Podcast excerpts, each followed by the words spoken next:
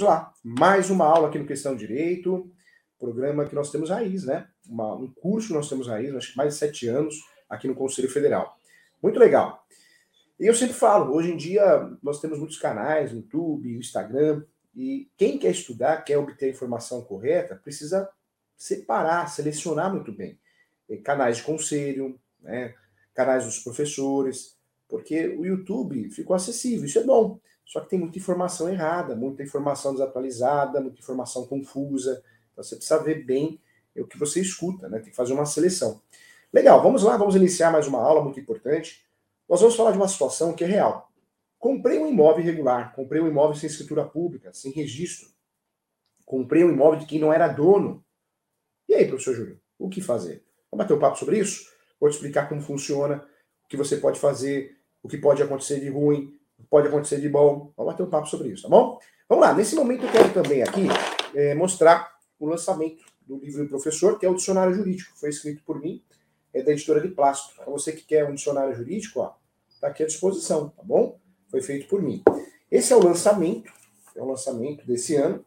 O Direito Civil é um volume único, manual doutrinário jurisprudencial. Eu trato aqui dessa doutrina eu trato da matéria completa de direito civil, do início ao fim, tá bom? Olha só que legal, que bacana, ó. Tá? Nós vamos ter sorteios aí em breve também, tá bom? E aqui eu quero mostrar para você que é o livro mais querido no Brasil de direito imobiliário atualmente, Direito Imobiliário de AZ, da editora Mizuno também. Também bacana. Esse aqui é Advogado Imobiliário de Sucesso, também de minha autoria. Muito legal serve sim para corretores, advogados, advogadas, imobiliárias. Esse aqui para quem atua no direito civil no todo, prática de advocacia civil, tá bom? Todos esses livros aqui, feitos, elaborados com muito carinho e amor à sua disposição. Vamos lá, vamos bater um papo então? É, eu quero fazer um convite antes de iniciar também. Se inscreva no meu canal. Meu canal é Júlio César Sanches. Toda quarta-feira, às 10h47, nem falei para o meu amigo Felipe nem para a taxa. Mas toda quarta-feira, às 10h47, eu sempre vou bater um papo de um tema ou vou trazer um convidado no canal é, falando de um tema específico. E por que escolhemos na quarta-feira? Porque na quarta-feira de manhã, como eu já gravo questão de direito, é uma forma de eu gravar também no meu canal, ao vivo, é, um debate de um assunto. Hoje nós vamos falar de locação, despejo em época de pandemia. Então, nós vamos sempre dar continuidade pra, para que quem está afim de estudar, quem marcou na sua agenda é, estudar a questão de direito, possa acompanhar também a continuação do professor Júlio no canal dele, é um tema diferente, mas sempre é conhecimento, tá? Então espero você, você que não se inscreveu no meu canal, é Júlio César Sanches, professor Júlio César Sanches é o nome do meu canal, tá? Você se inscreve lá, é, tem a aula aqui no Questão Direito às 10, 10 e meia, de quarta, toda quarta-feira, e toda quarta-feira às 10h47, 10h47, nós iniciamos aí também um bate-papo, é, uma aula no meu canal, ou recebemos algum convidado, tá bom? Inclusive eu vou convidar o Felipe também para também, num momento oportuno, quando ele puder bater a agenda dele, também explicar um pouquinho. É, o Felipe eu acho muito inteligente, um, um, dos maiores profissionais que eu conheci na área dele. Muito legal. Vamos lá, vamos continuar aqui. Então, quando nós falamos aqui, é, comprar um imóvel sem dono, quer dizer isso? Sempre antes de comprar um imóvel, eu preciso tomar muito cuidado. Muito cuidado. É, não dá para comprar um imóvel sem fazer o due diligence. Quem tem que fazer o due diligence? Em regra, o corretor de imóveis, a corretora contratada, a imobiliária. Advogados podem prestar esse serviço, advogados e advogadas, e o leigo pode fazer.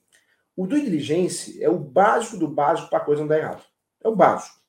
Se eu não faço, a minha chance de dar errado é muito grande. Vou comprar um imóvel. Eu preciso de uma série de documentos para diminuir os riscos da transação imobiliária, do negócio imobiliário. É, eu faço isso através de um conjunto de certidões. Então, a primeira certidão que eu preciso ter em mãos atualizada é a certidão de propriedade. Eu leigo, eu corretor, corretor, advogado, advogada. Certidão de propriedade. Porque aí sim eu vou saber de quem eu estou comprando. De quem eu estou comprando? Então, certidão de propriedade é para saber se realmente quem está me vendendo é o dono, é o proprietário. Se são os proprietários.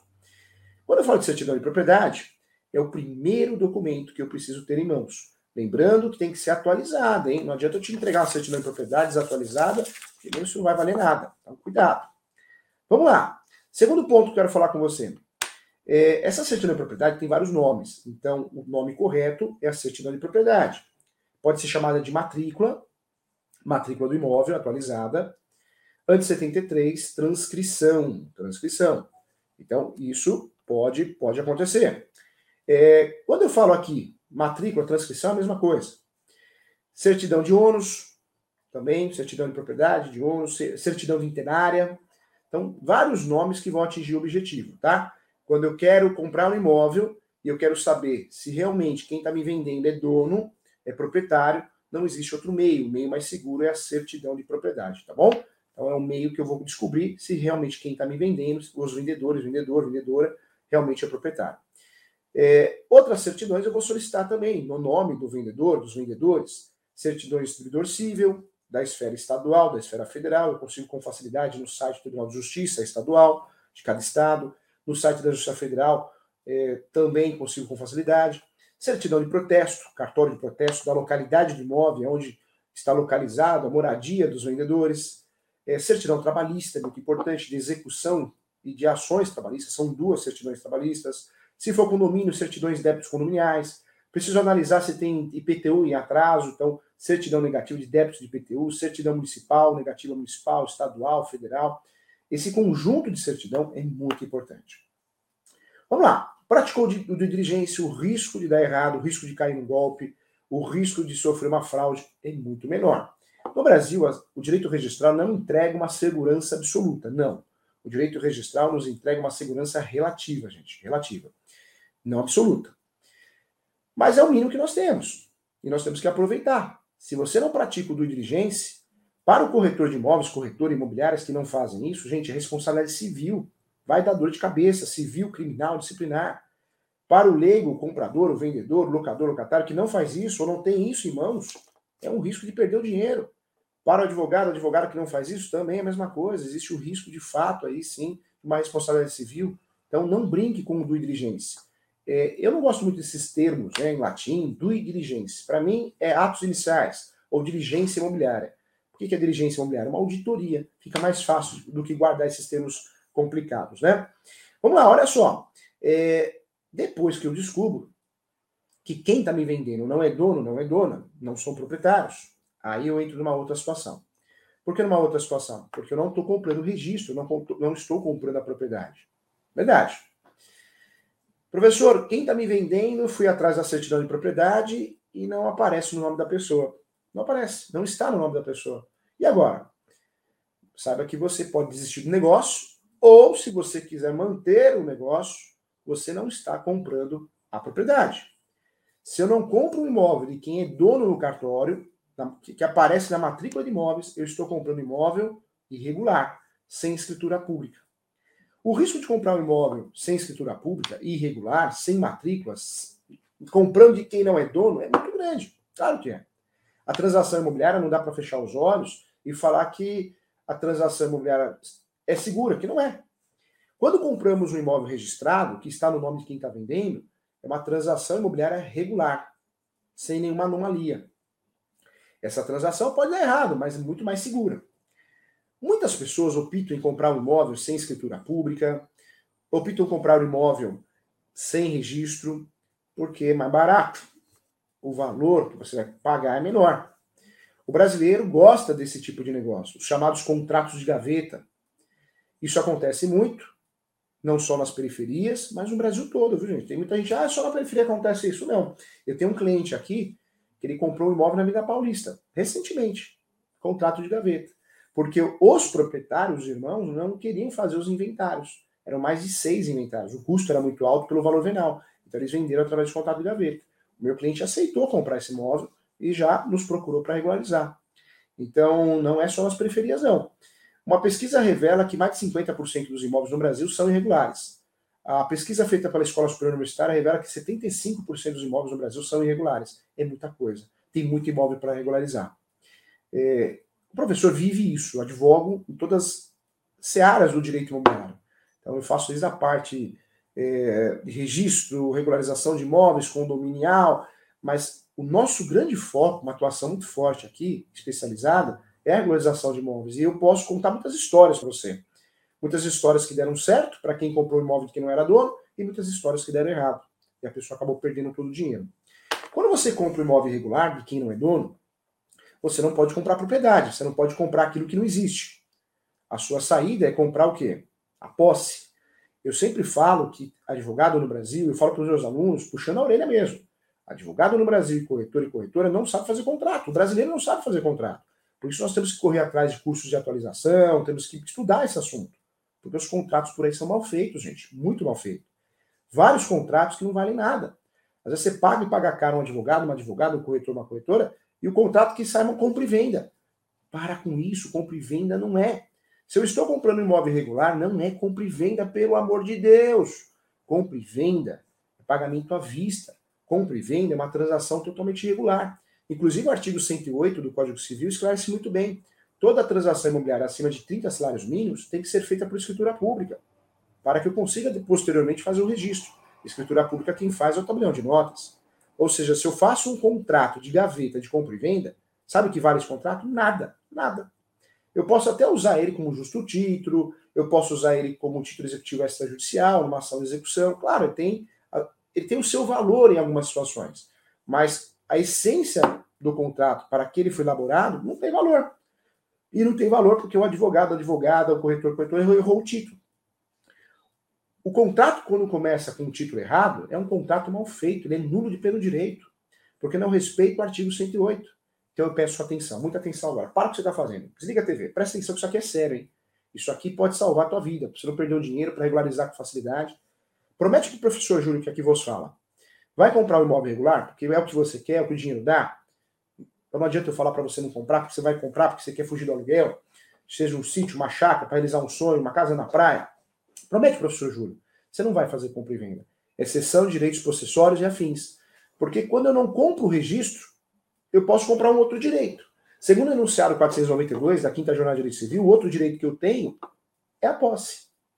Não é ilegal, não é estelionato, mas eu preciso comprar da forma correta. A cessão de direitos possessórios ela pode ser feita por escritura pública também. Mas muitos cartórios no Brasil, o professor advoga muito para cartório, muitos cartórios no Brasil foram proibidos de mencionar a palavra posse. Porque, infelizmente, lá atrás, lá atrás estava gerando fraude, né? Muitos cartórios fazendo escritura pública de, de posse e gerando muita fraude, uma fraude atrás da outra. Então, o CNJ e também algumas normas da corregedoria de alguns estados proibiram os tabeliões de mencionar a palavra posse. E aqueles estados que não têm nenhuma proibição normativa, o próprio tabelião, por receio, por desconfiança, e diante da responsabilidade civil que ele possa ter, ele também nega a fazer a escritura pública de posse. Então, muita gente opta em fazer a escritura pública por instrumento particular, através de um advogado especializado em direito imobiliário. É, quando eu falo da sessão de direitos possessórios, não é porque ela não é feita por escritura pública que ela deixa de ter valor, pelo contrário, ela tem valor. O enunciado 492 aqui da Jornada de Direito Civil classifica a posse como direito sui generis, um direito autônomo. Então, toda vez que eu compro um imóvel irregular, seja rural, urbano, seja do litoral, seja comercial, seja residencial, se eu compro através de um contrato adequado, isso me ajuda a regularizar através de vários meios. Eu poderia trabalhar com REURB, regularização fundiária, poderia trabalhar com o capitão judicial, o extrajudicial e outros meios ainda que possam impactar.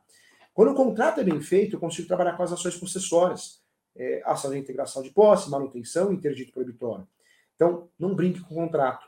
Quem está comprando a posse, o único documento que gera uma certa segurança é o contrato. Se você faz um contrato mal feito, copia e cola de internet, você vai gerar um risco muito grande para o seu cliente ou para o seu negócio. Então, cuidado com isso, tá?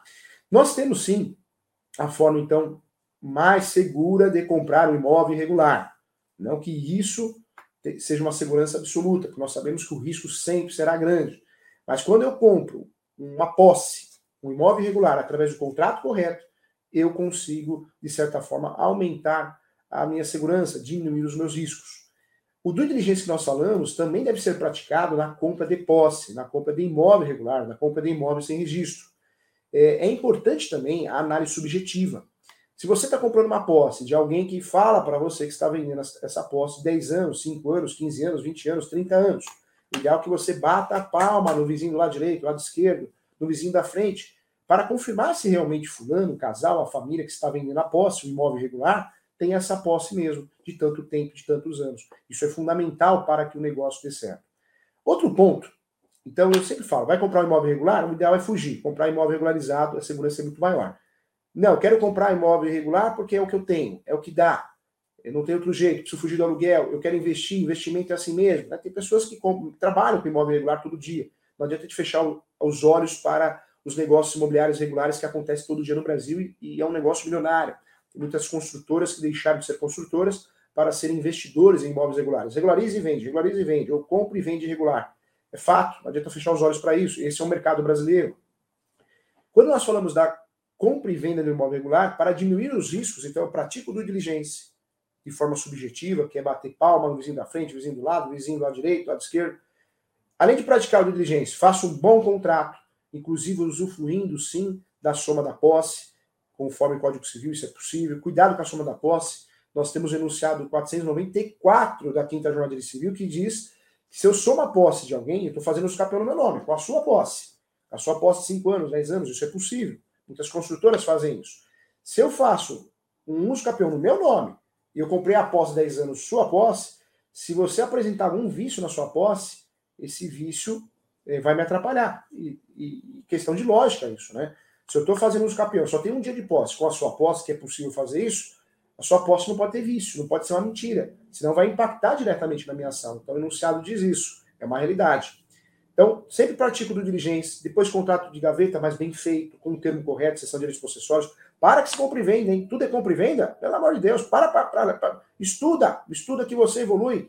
Oh, meu Deus do céu, tudo é compra e venda, com picola na internet, vai dar errado, hein? Depois, no segundo momento, do segundo para o terceiro momento, é importante sim é distribuir a ação de uso capião, usando a soma de posse ou não, para tentar buscar o aproveitamento da súmula 237. O que é a súmula 237 do Supremo? A súmula 237 do Supremo diz que o uso capião poderá ser arguído em matéria de defesa. Então, quem hoje compra um imóvel irregular, eu oriento você fazer sim uma distribuição de uso capião. Por quê? Porque você vai ter uma barreira protetora, um escudo protetor para alegar. Alegar em diversas ações, reivindicatória, arbitramento de aluguel, em várias ações você tem a tese de defesa. E isso é muito importante, faz toda a diferença. Tá? Então, muita atenção em relação a isso. É, nós sabemos que no Brasil nós temos pelo menos aí três formas de regularizar um imóvel. A primeira forma é a administrativa, eu diria a REURB, regularização fundiária, vale a pena sim verificar se no município tem uma comissão de regularização fundiária. A segunda forma seria extrajudicial, o inventário extrajudicial, o divórcio extrajudicial com partilha de bens, o uso capião extrajudicial. Eu faço o quê? Eu faço através de escritura pública. O divórcio extrajudicial, o inventário, pegou no Brasil. O uso capião, cuidado, né? O que está acontecendo hoje? Muitos profissionais que atuam em todas as áreas, quem faz tudo não faz nada, gente, cuidado com isso não sabe, não entende direito de uso capião, de regularização de imóveis. Então, para não perder o serviço pensando no dinheiro, tudo é uso capião extrajudicial. Só que aí o que acontece? Não verifica os documentos, não verifica se o tabelião lavra a escritura pública, não verifica se o registrador registra. Aí faz o cliente perder um ano, um ano e meio de graça. Então, cuidado, hein? Eu diria que de cada 100 situações, três são casos de uso capião extrajudicial. 97 é uso capião judicial. Porque o brasileiro não guarda documento. O brasileiro faz uso capião de herança. O brasileiro não guarda conta de água, luz, não tem contrato, então muitas vezes eu preciso instruir no processo. E cuidado também, o que tem aí de ações de nulidade contra essas usos capiões administrativas e uso capião também extrajudicial, então não pode você, advogado, advogada, você corretor, corretora, chegou o cliente, ah, uso capião, cartório. Não, não pode fazer isso, porque isso não é advogar, isso é batata quente e vai gerar prejuízo para o cliente. Você está se livrando do cliente para ganhar dinheiro sem fazer nada. Cuidado, hein? Então, muitos casos, a maioria diria que é uso capião judicial. Nós temos três procedimentos de uso capião, judicial, extrajudicial e o administrativo, e temos mais 36 espécies de uso capião. Pena que na graduação ensina cinco, né? Cinco, seis no máximo, é muito ruim. Muita gente faz também ação de educação compulsória para regularizar imóveis. E isso é um problema sério. Porque a ação de educação compulsória, gente, ela é uma ação para obrigar o vendedor a transferir. Esse é o objetivo eu paguei o vendedor e o vendedor fica enrolando, não transfere o imóvel, ato translativo. Então eu faço uma ação de educação compulsória para obrigar ele a transferir para mim, comprador. Eu posso usar de forma inversa, né? Hoje é possível fazer a educação compulsória inversa, mas eu preciso sim, diante dessa situação, é, ser um negócio totalmente pronto. Né? Quando eu falo de um contrato mal feito, uma transação maluca, esquisita, sem documento, se o meu cliente tem a posse, eu vou correr atrás do uso campeão. Eu já vi muita gente falando bobagem. Ah, o uso campeão deverá ser a última alternativa para regularizar o imóvel. Não é não, gente. É a primeira alternativa, pode ter certeza.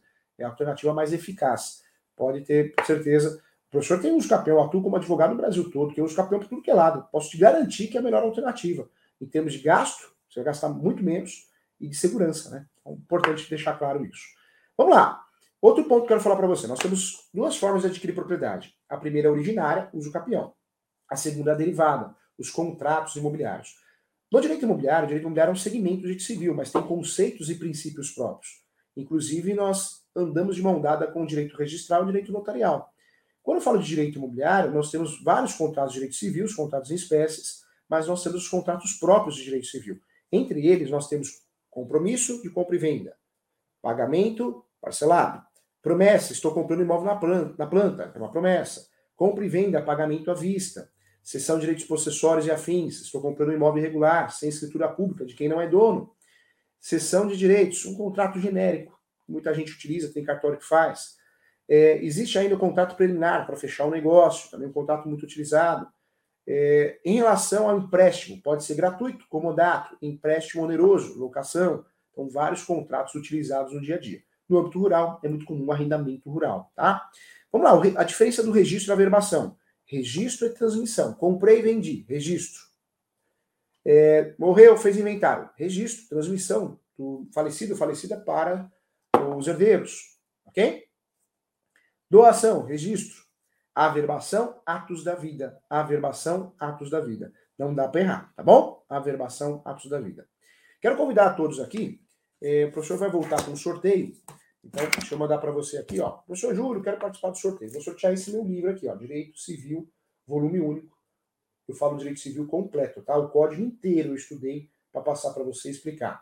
É, você quer participar do meu sorteio do livro Manual Doutrinário e Jurisprudencial, volume único, da editora Mizuno. Olha aqui, ó. É esse livro aqui, campeão, muito legal. Manda um e-mail para mim, vai aparecer para você aí o e-mail, tá? O e-mail é julio.professor.direito.gmail.com. Tá aí o site também do portal, quero convidar você. Eu sou coordenador de 27 pós-graduações hoje, não sei amanhã, mas eu estou indicando a pós do Portal ESO, www.portaleso.com.br, porque nós temos mais 100 cursos gratuitos com certificado. 100 cursos gratuitos com certificado, muitos de direito imobiliário, transações, negócios imobiliários, muitos corretores aproveitando.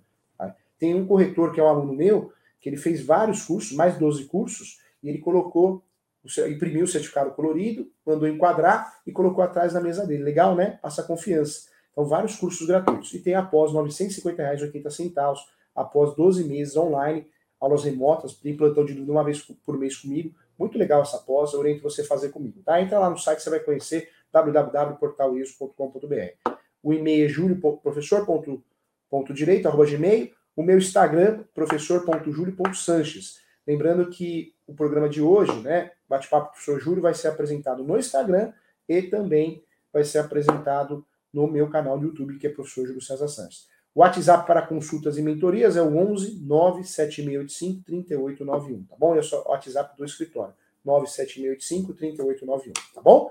Legal.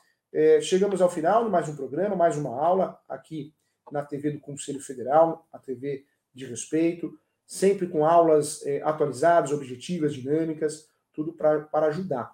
Eu gosto muito da forma que o nosso Conselho Federal trabalha, porque nós trabalhamos muito com a prevenção. Tem muita gente que reclama. Ah, não dá, é, é, não ajuda o corretor, não ajuda a corretora. A mesma coisa acontece com o B. Não ajuda o advogado, advogar. Mas, gente, hoje tem o YouTube, tem vários canais. Olha o canal do Cresce.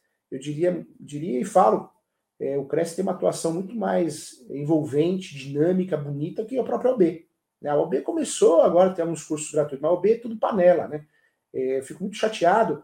É, não vou generalizar, claro, sempre tem bons profissionais, mas a OB é fraca na atuação para o advogado. Essa é a minha opinião, o direito constitucional. Ela é fraca, é fraca, muito fraca. É, muita, quem quer um cargo de OB normalmente quer ser prefeito, vereador, não está nem aí para os advogados. E o Cresce faz um trabalho lindo, um trabalho bonito. Então aproveite isso, Quarta Nobre, Cresce Esclarece, outros programas que o Cresce tem, tudo gratuito, né, gente? Aproveita isso. Vamos reclamar menos e fazer mais. Vamos reclamar me menos e ter mais disciplina. Tá bom? Um abraço e até a próxima.